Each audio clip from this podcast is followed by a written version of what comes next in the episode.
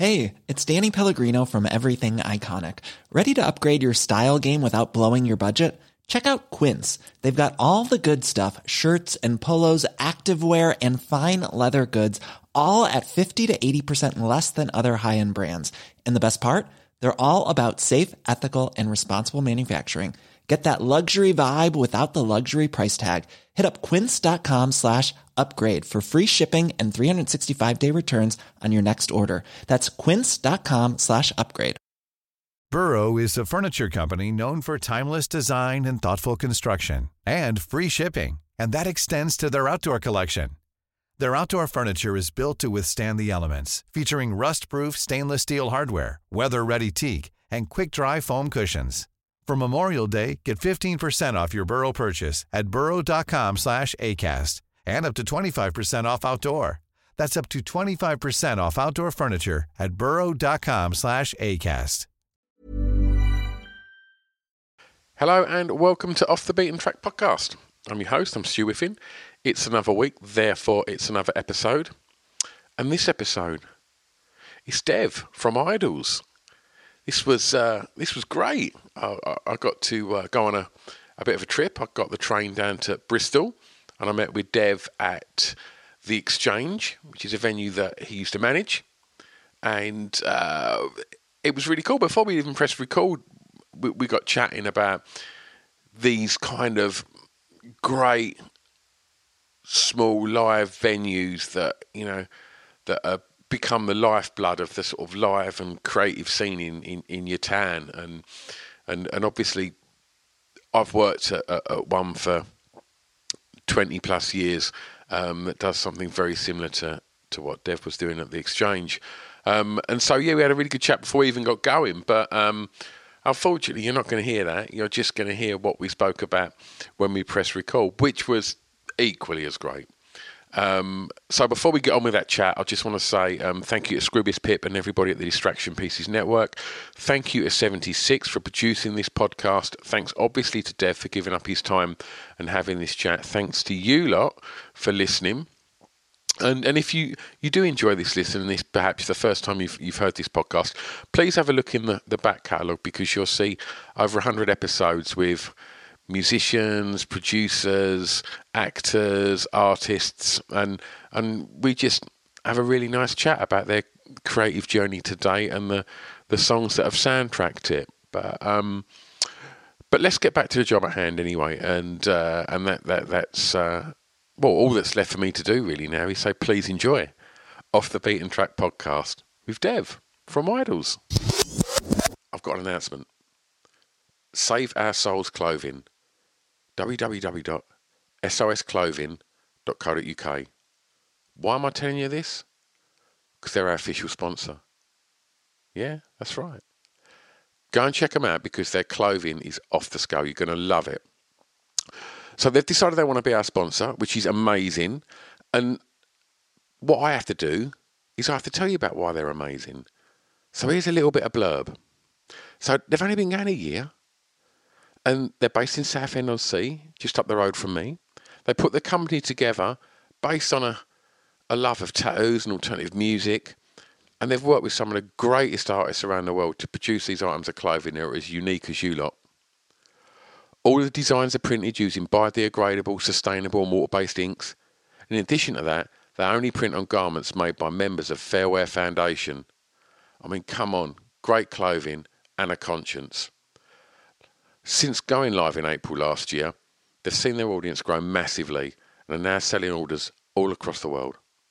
And they were recognised by Cosmopolitan magazine as one of the best sustainable clothing brands alongside names such as Stella McCartney. I mean, that's quite a first year, right? So go and check them out because they've put a lot of love into supporting this podcast, and I couldn't be happier. What else they've done is they've given you 15% off. So if you head over to www.sosclothing.co.uk, do a bit of shopping, see what you like, throw it in the basket, and then on the way out, put in the discount code BEAT15. B E A T 1 5. And that'll save you 15% off. Amazing, right? sosclothing.co.uk, official sponsors of Off the Beaten Track podcast. Let's get back to that podcast.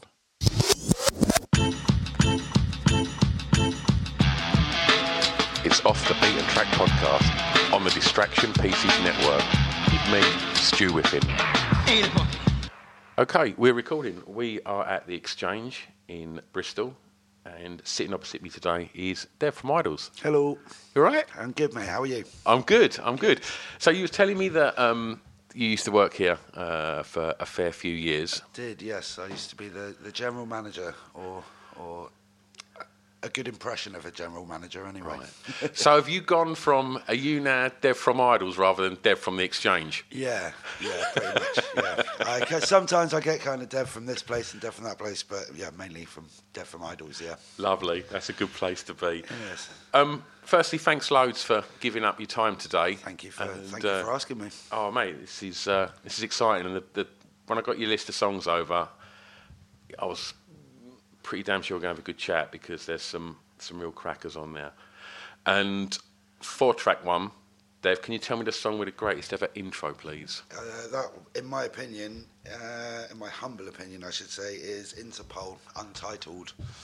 Um, that record and that track in particular, just uh, it's just so stunning, and it sets a mood, and you know that you're in safe hands with the rest of the record with that track. Yeah, it just blew my mind when I first heard it. And I think like that, that was just one of them bands that it, it felt like the minute I think was, PDA was maybe the first single. Was it? Yeah, yeah, I think and, so. I, and I think just heard that, and then all of a sudden it was just like Interpol. They were everywhere, Yeah. and it was when that album dropped, and that I mean that's an opener, isn't it? Yeah, it's like it's stunning. Like it's absolutely stunning. I like all. Uh, there was that kind of New York. All of that, all of the New York stuff coming out at the time was very much either the retro rock and roll, Yeah. or you know, you had the DFA record stuff, which I absolutely love as well. Mm. Um, but there's just something about that kind of the bleakness of that record. It just set. It just. I hadn't been to New York at the time, but it painted such a vivid Yeah. picture about the, the this what the streets would be like at night time and Yeah. things like that. You know. yeah. Yeah, it's uh, a very special, special record to me. That one. It's quite. It's just, it's got that almost that sort of Berlin coldness about it. Do you know what I'm saying? Yeah. It's like it's a it's a wonderful won- wonderful record. So There's just so much space there, you know, and there's like a lot to be said about kind of leaving space in a record that kind of adds more weight and power. And I think that that's like one of the one of the prime examples of how much. Um, yeah, negative space can like really kind of lift lift the tune, you know. Okay, so when you approach intros, like, and and, and also if you, I mean, Turn on the Bright Lights is a, a prime example of an album that is a, a body of work. Um, and so what I want to ask is, when you are writing and you're, you're, you're working on, a, an, an intro, like how much emphasis do you put on intros now as due to the way that this is a loaded question here, mate. Um, as to the way that people listen to music now, whereas it's so fast and like cherry picking tracks. Yeah. Do you still want that opening track on an album to be something that sets the premise for the rest of the record? Hundred percent. Yeah, yeah. I mean, we, um, you know, when you write a track, you, you like we kind of s- sometimes like write to spec or be like, right, we need a we need an opener, we need something that's going to grab people's attention. Um, and when you write it, you just know you're like, oh, that's the opener of the Yeah. record. There's just something about it. You're like, right, that, that sets the tone for the, for what's going to come next. You know. Yeah, I think I, I don't know. I'm, I'm going to ask this, but I think I know the answer anyway. But with with um, when you putting together the, the, the track listing for the album, you know, historically before Spotify and, and, and streaming services, albums were almost you know a, a body of work, Mm. a piece of art, and I imagine it's very much still the case with Idols that that album is not to be like.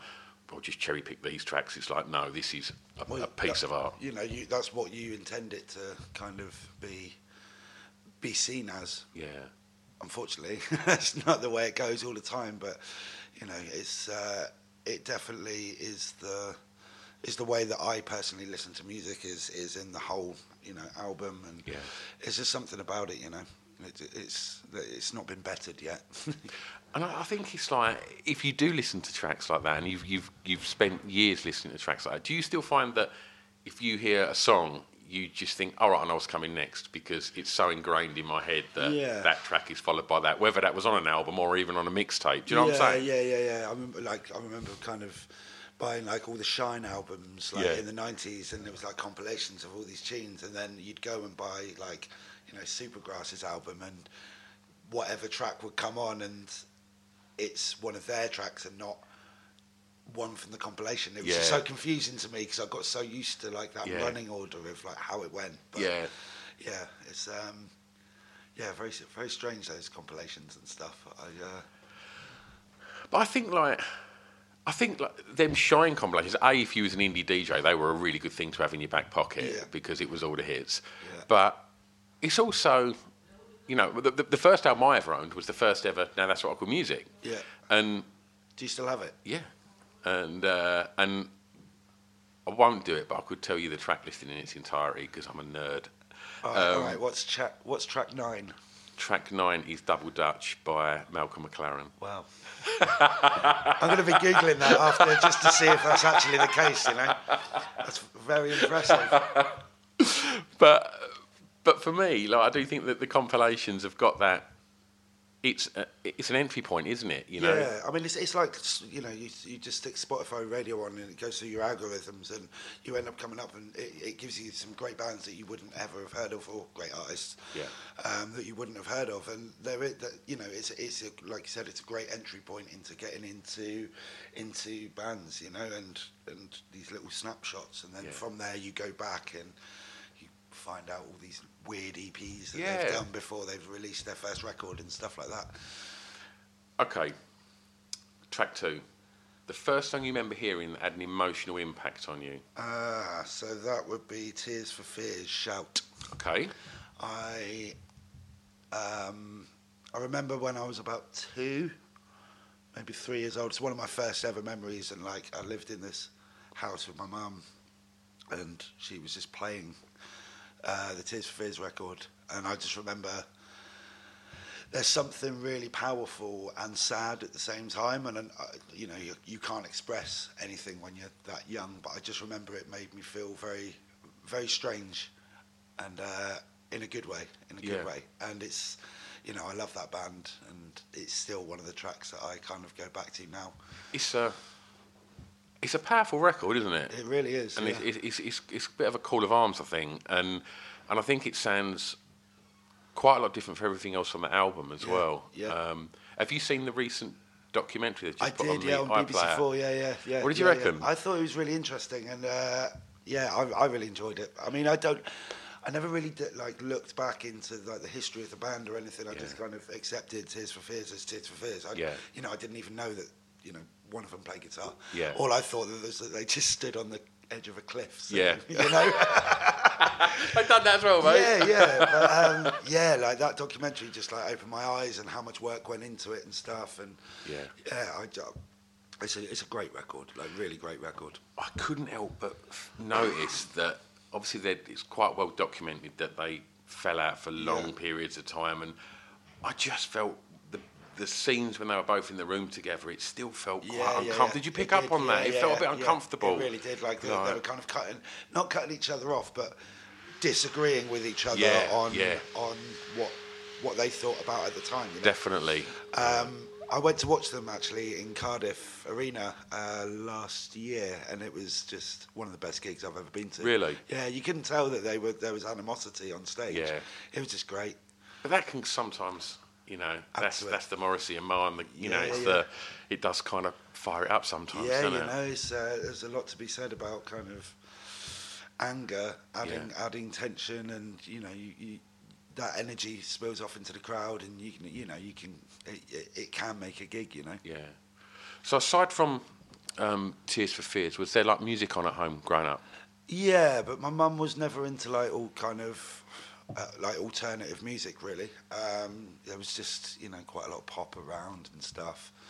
Um, yeah, I've, I like uh, when I kind of got into music myself, I had to go back and like teach my not not teach myself, but like uh, you know, I was I was really into music, so I, I'd buy NME and Melody Maker and Select magazine and stuff, and then go back through and just find bands that you know finding out about the Kinks. Yeah. no one had ever played it to me before, you Yeah. know, and stuff like that. But yeah, it was mainly a lot of pop around. Yeah. When I was. But was you into up. that as well? Yeah, yeah, yeah, yeah. I th- yeah. I mean, now it's just nostalgic, isn't it? You Mm. grow up and you're like, oh, I remember my mum dancing around to that. You know. Yeah. It's great.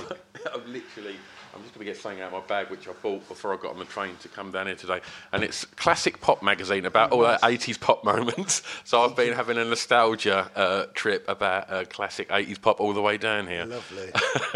well, there's uh, there's quite a lot of tours around where you've got a lot of those bands playing like together, haven't you? Yeah. So, I mean, if you want to go down like for a memory lane, go for a stroll down memory lane, well, then well, that's interesting, like, because what's your take on nostalgia uh, and bands? Like, for instance, I've gone to and absolutely lost my mind with joy to the Lemonheads playing Shame About Ray, Pixies coming over doing Doolittle, Jane's Yeah. Addiction playing Ritual. You know, all of them gigs for me are like just a moment where it takes me back and I love it.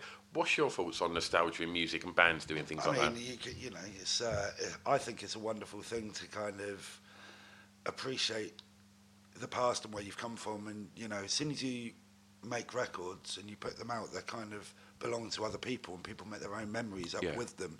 Um, and so to go and play those albums in full means a lot for the people that have Yeah. attached those memories to them. And you know, I've, I've I did I went to watch Idlewild do like Hundred Oh. Windows like from start to finish, and it was like it took me back to being 13, 14 years Yeah. old again, you know, and like that's a that's a beautiful thing, you know. Yeah. It's escapism, I think. It Yeah, just totally. takes you back to a to a, a time when you were slightly thinner with uh, more hair. you know all less about that, wrinkles. a lot more hair in the eighties as well. I. So, um, hearing Shout, what what would that emotion have been? I've, I, I don't know. It's just there's something about the tone of his voice because it's very, it's very flat. But it's well, it's not flat. It's it's there's just like a a sense of sorrow in his voice. There's something about it, and Yeah. I yeah. I, and now I, it's just like a call to arms, isn't it? Yeah. I'm just stood there with my imagining I'm on the cliff. You know, it's great. Oh, wonderful. Um, so, whereabouts was this? Where was you born? Uh, I was born in Devon. Uh, I grew up in a town called Newton Abbot, which is um, in between Torquay and Exeter. Um, yeah, it's it's it's, uh, it's an interesting place. Okay. yeah, So, you went to school there? I went to school there, yeah, and then I went to college in Exeter, and that's where I met Joe. Yeah. our, sing, our singer. Yeah. Yes. Well, what's the song that reminds you of, of school? That's that's track three, Dev. Uh, that would be Super Furry Animals, something for the weekend. Okay. Yeah, that was. Um, yeah, I remember watching Big Breakfast. This would have been like '95 or '96, and they used to have like little segments uh, going in and out of the adverts where they just play like 15, 20 seconds of a song, and I just remember that riff coming in, and I was like.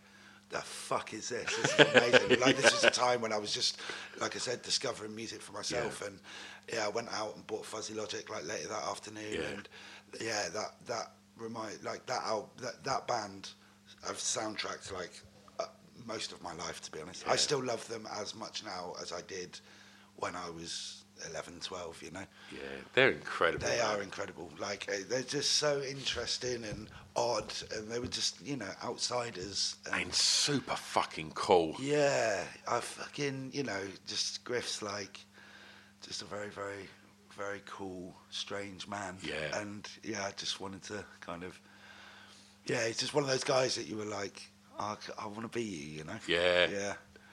Um, so so how was how was school?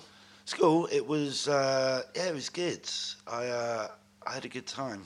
I, I was uh, you know I played a lot of football when I was a when I was a kid, so I was kind of caught in between like this kind of laddie jock culture and also just being like the indie boy who went home and listened to spiritualized and stuff. You know, it's like very, very, very weird. To, like I never like. There's a lot of kind of jock culture that I kind of didn't connect with. Um, you know, the the toxic masculinity side.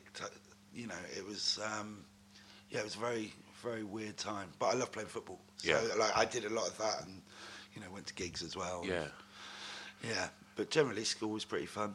So was you was you playing music at school? I picked up a bass when I was about 14 and just went for a few lessons. But I never really played in bands or anything. Yeah. Yeah, just kind of did it for my own own enjoyment, really. Was you a creative kid though? Uh, in parts, yeah, but not particularly. I, I focused like so much on um, on football because I, I, you know, I, I played to quite a good level um, until I kind of music took over and then started to like delve into the more creative side of life when I was yeah, about yeah. 15, 16. So what did you want to be when you was at school? Rock star. Rock star that could kick a ball. Yeah, yeah, you know, I just I just always wanted to be in a band, and I'd just look at bands touring the world and seeing see it's like you know seeing bands do the Glastonbury's and stuff. You'd be like, I, I really want to fucking do that, Yeah. And I still do. You know, it's, uh, I mean, you've done it. yeah, yeah, yeah, yeah. It was uh, yeah, it's literally just fulfilling a childhood dream. You know? Yeah. Well, just before we sort of pick up on, on, on, on the formation of the band and stuff and things like that, you just mentioned Glastonbury. How was that? Because for, for someone that sat there on the TV, I had tears rolling down my eyes, like so many other men I know. Yeah. That it just blew them away. It was fair, like it was fucking terrifying, like going on because we like we'd we'd said is about you know when you're kind of like forming and you you know you've played your second gig and you're like all these pipe dreams and you're like oh you know when we play Glastonbury uh, what stage do you want to play and all that. And we were like you know we always said because we've been going there for years and years and years um, we'd seen some of our favourite ever gigs at at the Park Stage, and we were always said that we wanted to play as the sun's going down at the Park Stage Friday night before everyone gets too messed up. Yeah. And that's the slot we got to play, and so like it was it was absolutely amazing. Like I, I was just into like walking out on stage and hearing that crowd just like just welled up instantly. It was beautiful. Oh, what a moment, man! And and, and yeah, it was it was a joyous thing to watch as well, mate. Yeah, it really was. I was just I was just looking around and like you know our partners were there on the side and like they're all crying and our managers are crying and our booking agent she's crying and we're just looking around and there's just like people I'd never seen before in my life and I'm like why the fuck are they crying? like, like, this is what the fuck's going on, you know? It's, yeah, it's fucking weird, but beautiful, man. There was a Oh, lot. It was brilliant. there was a lot of emotion in that in that show. Yeah, it was it was magic. Wonderful.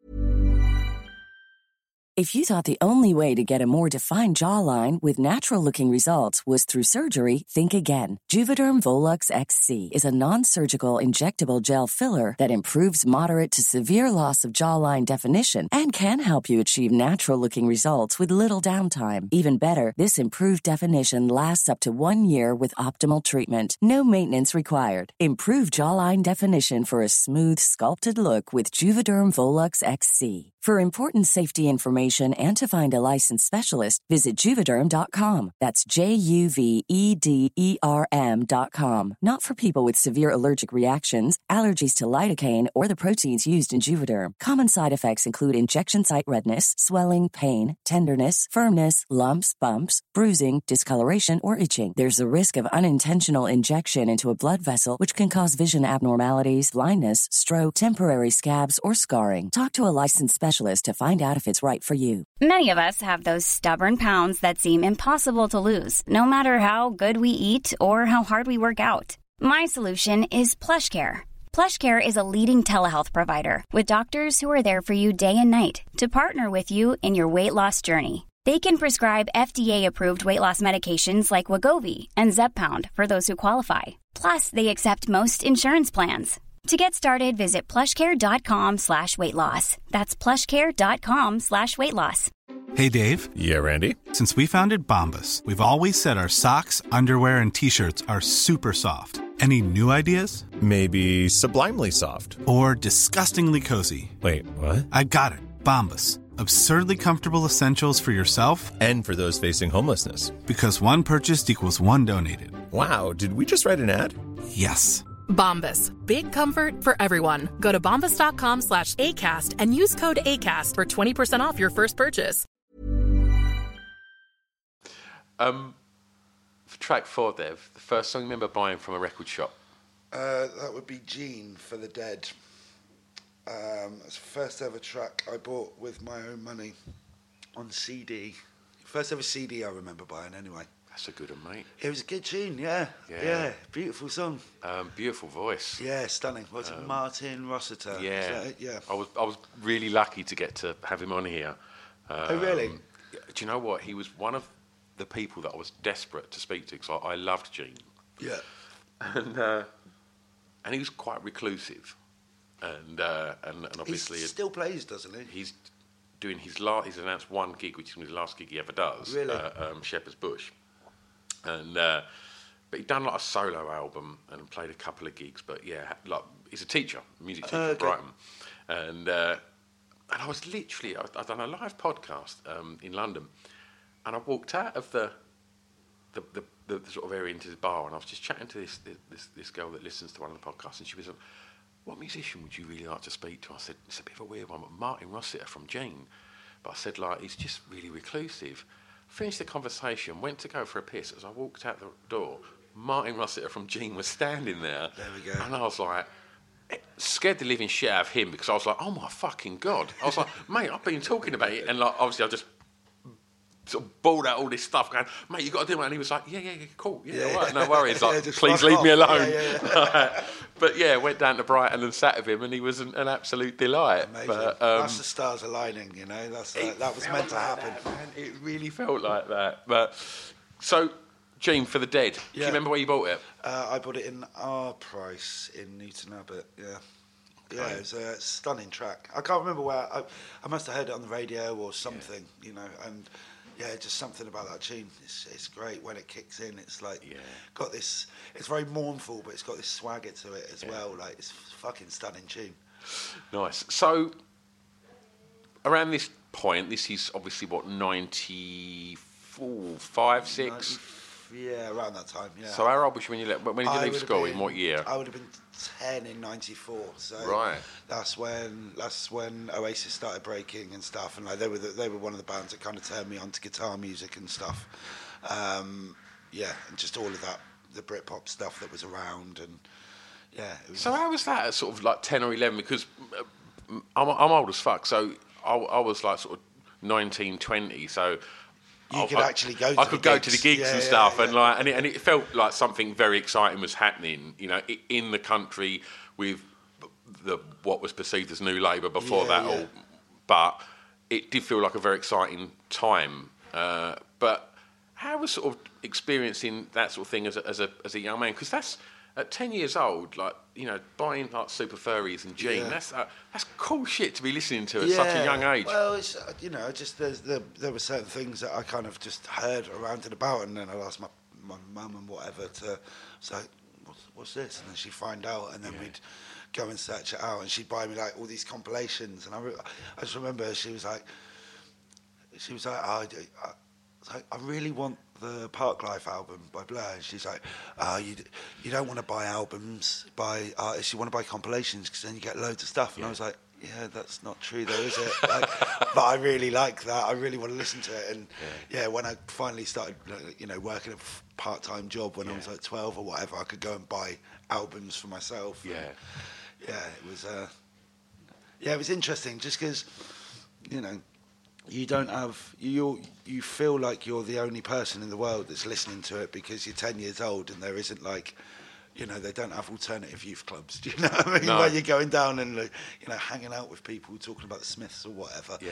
you know so you just kind of you just find in your own way and you think that you're the only person in the world that listens to this kind of music and it's Did you feel like that? Did you feel Yeah, like a bit yeah. different from like around from the other people that you were yeah, growing up you with? know, when everyone else is listening to like fucking Outhere Brothers and Yeah. stuff, and I'm like just sat in the back listening to different class or whatever, Yeah. you know, you, you know, because you do feel different, and Yeah. you, you know, that's that's that's kind of what indie, you know, kind or like indie at the time was like, kind of ce- a lot of it was celebrating the outsider.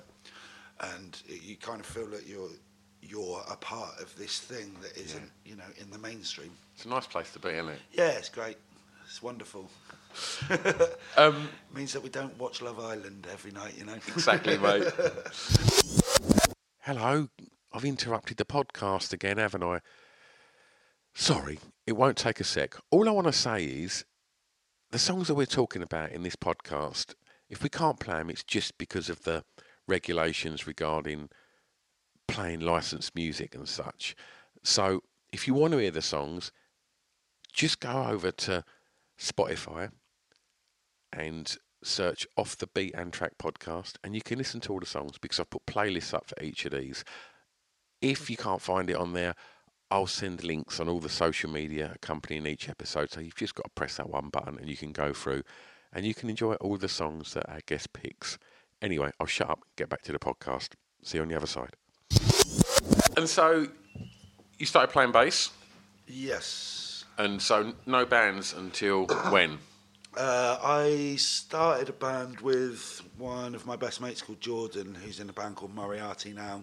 We had a, a band at college called The Fume Room, and it was fucking awful. Do you know what? Every time any guest I've had on here says the name of their first band, they generally say it was awful and then laugh like that. yeah, yeah, yeah. You look, you look back and you're just like, it was just an excuse for us to like.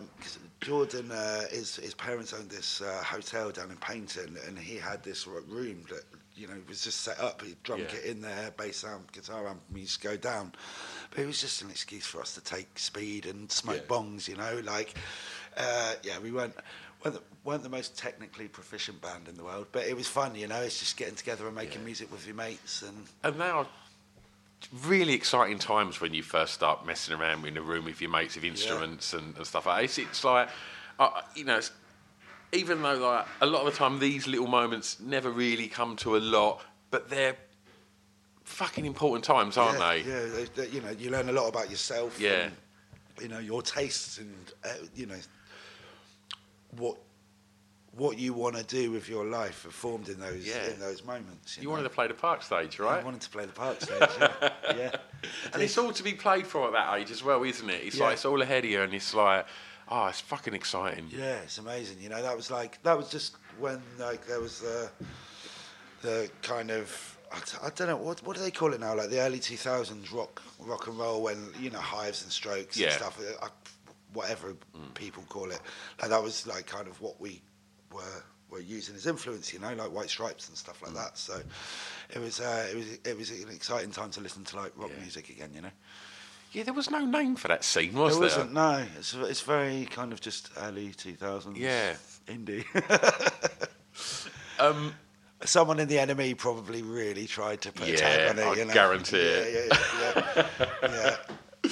um, and so you then go to uni, Yes. Okay. Yeah. and then so how does bands start happening when you get to uni? So me, uh, uh, so Joe and I kind of like we just ended up going to the same uni. We didn't realise we were going, um, and then in like our second or third year, he got this DJ gig in a place in town called the Elbow Rooms from our friend Luca, um, and he asked if I wanted to kind of do it with him. So we started DJing together, and then after three or four months, he was like should we just start a band? I was like, fuck yeah. And then we kind of, he'd come round to my house and I had this like little shitty drum machine slash every pedal under the sun digital box. So we just like put a beat on and I'd play like Staring at the Sun by TV on the radio and he'd just be screaming his head off over the top of it, you know? It's like, yeah, that was uh, the very early formative days of trying to make music together. But it was great, you know, it was, it was so much fun at the time. So you mentioned um, the club. So if Yeah. I was to ask you for track five, Dev, what song soundtrack your years in Clubland? in Clubland would be uh, I- there's a lot, but I think one that really summed it up at the time from from what we were listening to and enjoying going out to would be Justice. We are your friends. Yeah. Like all of that French filter house and um, Kitsune. uh, Maison Records Ed Banger. and, and Ed Banger and stuff. You know, we were we were like really quite into that. Yeah. All of the, I I fucking hate this term, but new rave stuff. You know, Yeah. like. Klaxons were exciting at the time, Late later the pier, all of that kind of stuff. Oh, yeah. You know, like that was kind of what we were Yeah. digging, and that's what we were playing out. And you know, we met Bowen um, through uh, DJ, and he was doing like harder techno and like really into like the kind of deep French stuff as well. Um, and Joe and Bowen uh, were kind of DJing together at various nights, and then we kind of he came, you know, put the put the decks down and picked the guitar up, you know. Wonderful. Yeah, but yeah, that that that was a very exciting time. Uh, musically, I think I think it's it doesn't get enough credit for for for what it's done in kind of pop culture as well. You know, you've you've got like you know Daft Punk all, over Kanye's records, and you know all, a lot of the stuff now just it just reeks of the the French filter house stuff from back in the day. You know. Massively. Thankfully, it doesn't smell like methadone as much as like everyone else did at the time because everyone was walking around stinking a cat piss. It was fucking horrible. Amazing. Um, what would you have wanted from clubbing, Dev?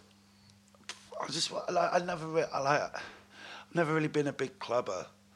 I've more been into bands and stuff, but that side of stuff like kind of made me go like you know I went to Fabric a few times and stuff, and I just like there's a there's I, there's a disconnect, and I kind of I get a bit bored when I'm just stood there like in a club like dancing, and I don't have a focus to kind of put my attention on, which is why I kind of prefer like bands and like live music and you know Soulwax doing the night versions I found much more exciting than just going and watching a DJ you know Yeah. Do Do you think some of that is because uh, around the time that you're clubbing and stuff, was you was you already sort of running clubs and stuff yeah, like that we, as well? Yeah, yeah, yeah. We we were running like kind of indie nights that weren't playing, you know, fratellis. Yeah. you know, we were playing like stuff that we would listen to at home. you know. Yeah. And and so, do you think that kind of be, being, you know, promoting events and later going on to sort of manage clubs and venues and stuff, um, do you think sort of the seeing behind the curtain of it kind of has, has took anything away from going to a club and just enjoying it? Uh, possibly. I mean, it, yeah. I'm not talking live bands. I'm talking mainly like sort of going to a club, club and club nights. Yeah, I mean, it's um, it's it's just for me. It was just an excuse to more go and take loads of drugs than it was to listen to the music. You know, because Yeah. it's like I was that was where I was at at the time. You know, and I've not been to a club for a very, very, very long time. you Yeah. know. I'm pretty old now. But yeah, I don't know. Like maybe it maybe it did take away from it. You know, I think you know was when you work in an area where you're finishing work at three or four o'clock in the morning, going out for a night out to a club, standing in a room till five, six in the morning, doesn't sound that appealing, you know? yeah, totally. Yeah. Um, okay.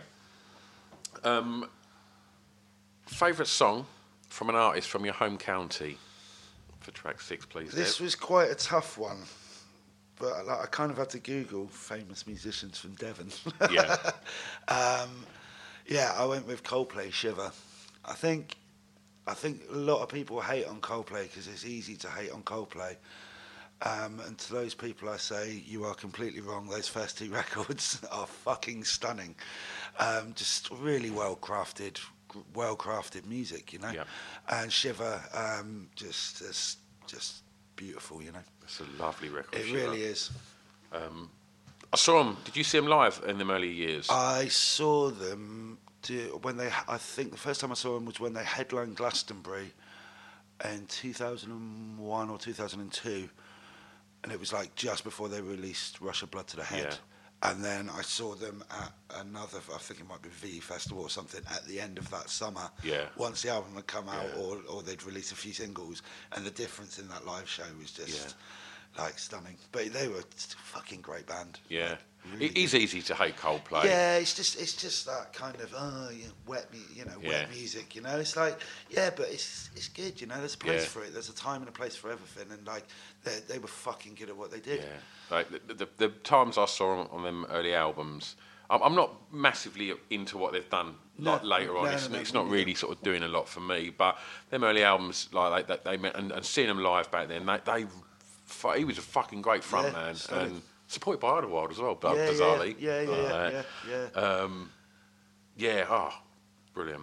Um, yeah, I, it's it's just like I said, it's just easy, easy to hate on Coldplay. Yeah. but I don't think it's fair. Yeah. you know, it's just because they're popular. You know, for some Yeah. reason, like popularity just means Yeah. that more people can have a pop at you. You, know? you get into Bono territory where people don't like you just because you're Bono. yeah, Like, yeah. Um, okay, so how did things start to sort of move from you two men and the drum machine? So we met. Um, yeah, we met Bowen, um, and Sorry. he, he joined up, and we started practicing with a with a few drummers at the start. Um, and we actually had a guy called John Harper, who was uh, Cooper Temple Clause's old drummer. He teaches in Bristol, and he kind of came down and like drummed for us for a little bit, and then he was busy because he's a teacher at a music university, and he ended up kind of being like, well, I, I can't do it anymore, but I've got this guy called John, and then John came down as this like. You know, eighteen-year-old boy shitting himself because we're we're the older boys, you know, and like he came down and he was just like, just started playing, and you're like, oh, he can, he can actually play his fucking instrument, you know. um, so yeah, it was just like kind of us as a four-piece for a little bit, um, and one of our best mates, Andy, was uh, traveling in Australia at the time, um, but we really wanted him to join the band because he's one of our best mates, you know. Um, and then we sent him a song, and he came back from Australia and joined the band. Yeah, that was the that was the uh, the original lineup. Yeah. Yeah, and was uh, well, clearly you was obviously all quite driven.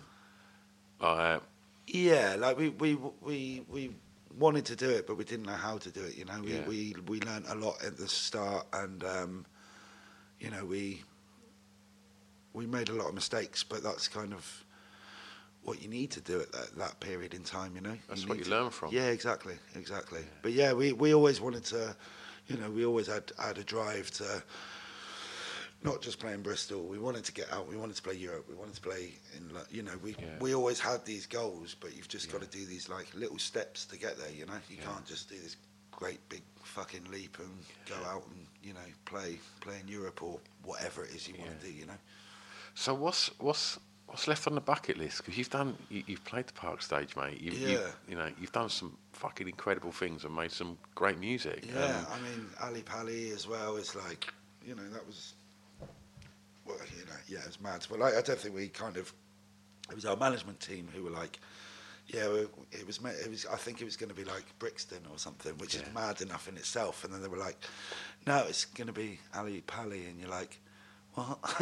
like, are you, are you, how high are you right now, guys? You know, but um, yeah, it was fucking magic.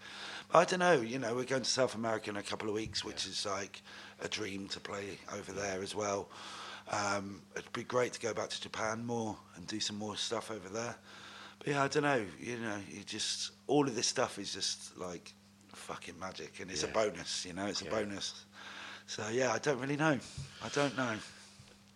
Well, I think everyone that's going to be listening to this is, is going to be very excited to see where it goes because people fucking love your band, man. Yeah, we've um, we've got the like the best fans of the world. You know, Yeah. very very supportive people, and yeah, I'm just yeah, I feel like the luckiest guy in the world. You know, Yeah. we all do to be able to do this as a job. You know, Yeah. and be able to make music that we love. You know, and just tour the world with our mates. You know, it's fucking magic. It's the dream, right? Yeah, it, it really is. It really is. It really is. All right, Dev. Um, the last song, mate, is for track seven. You get to you get to play DJ, um, and you get DJ. to turn someone on to a bit of music that they may not know that you want them to hear. So this is a band from Germany called Utenays, um, and I th- I think I'm going to pronounce this wrong, but the track is Verbracht and Kaputt. I would have gone with that. Yeah, I, th- I think that's all right. I think that's okay. Um, we played a show in Wiesbaden in Germany, somewhere in Germany. I think it was Wiesbaden, and they supported us. And you know, they were like they went on stage, like young guys, looked great. Um, everything went wrong for them. Their bass amp went down, the guitar went down, uh, but they just were.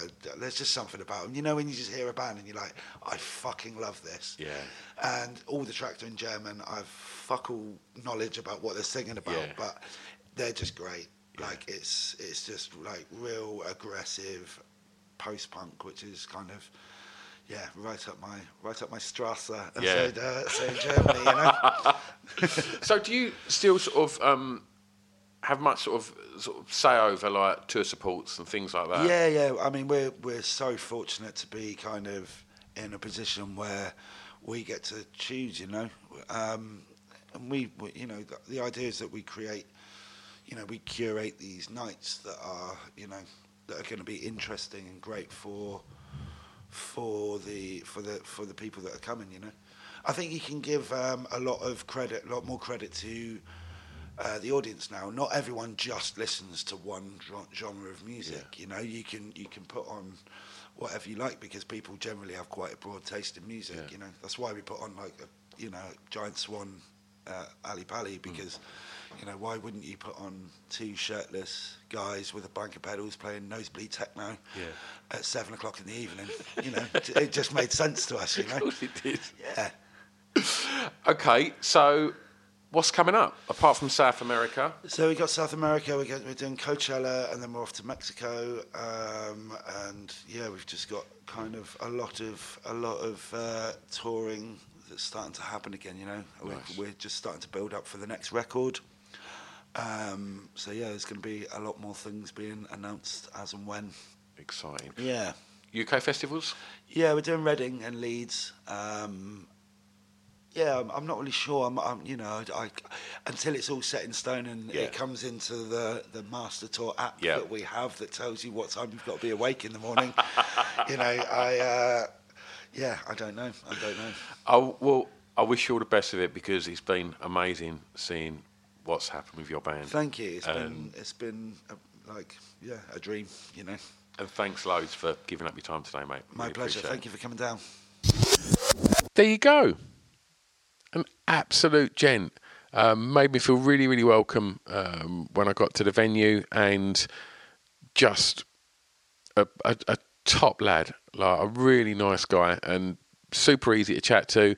Um, and I hope that come across in the in the podcast, and I hope you've got as much enjoyment listening to that as as um, as I did recording it. Um, thanks once more to Dev for for his time, and thanks ever so much to you lot for listening. And as mentioned at the beginning, please go and have a um, look in the, the the back catalogue, and if you enjoyed it, give it a like, love, share, retweet, and, and all that all that malarkey, and uh, yeah, and tell your pals to have a listen. Um, and if you don't want to miss out on any future episodes, if you click subscribe, then uh, you won't miss any of them. So thanks ever so much, and uh, and I'll see you next time. Bye bye. Oh yeah, sorry, I've butted in yet again. I just want to quickly tell you about this magazine. It's called Pod Bible. Now, Pod Bible is the new essential guide to podcasts. It's put together alongside Spotify and Acast, and it's a one-stop shop to tell you all about the podcasts you maybe know about, definitely about a load of the podcasts that you probably don't know about that we think you should know about. I mean, in the first edition, there's interviews with Adam Buxton, interviews with Craig Parkinson, um, there's features on Jade Adams, and there's just an abundance of information about so many exciting podcasts that are out there. Also, Spotify have given us these amazing little codes. So if you do get a print copy, you can just turn on your Spotify on your phone, scan the little code, and it just automatically opens up the podcast on your listening device. How good's that? If you haven't managed to get a print copy, then just go over to www.podbiblemag.com and read it online because the digital version is all over there and it's all free. So every other month there'll be a new edition out. So go and have a look and support us on the social medias as well.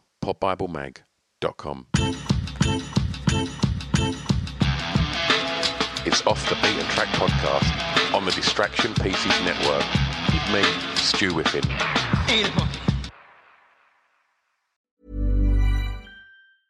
Even when we're on a budget, we still deserve nice things. Quince is a place to scoop up stunning high-end goods for 50 to 80% less than similar brands. They have buttery soft cashmere sweaters starting at $50, luxurious Italian leather bags, and so much more. Plus, Quince only works with factories that use safe, ethical, and responsible manufacturing. Get the high-end goods you'll love without the high price tag with Quince. Go to quince.com slash style for free shipping and 365-day returns.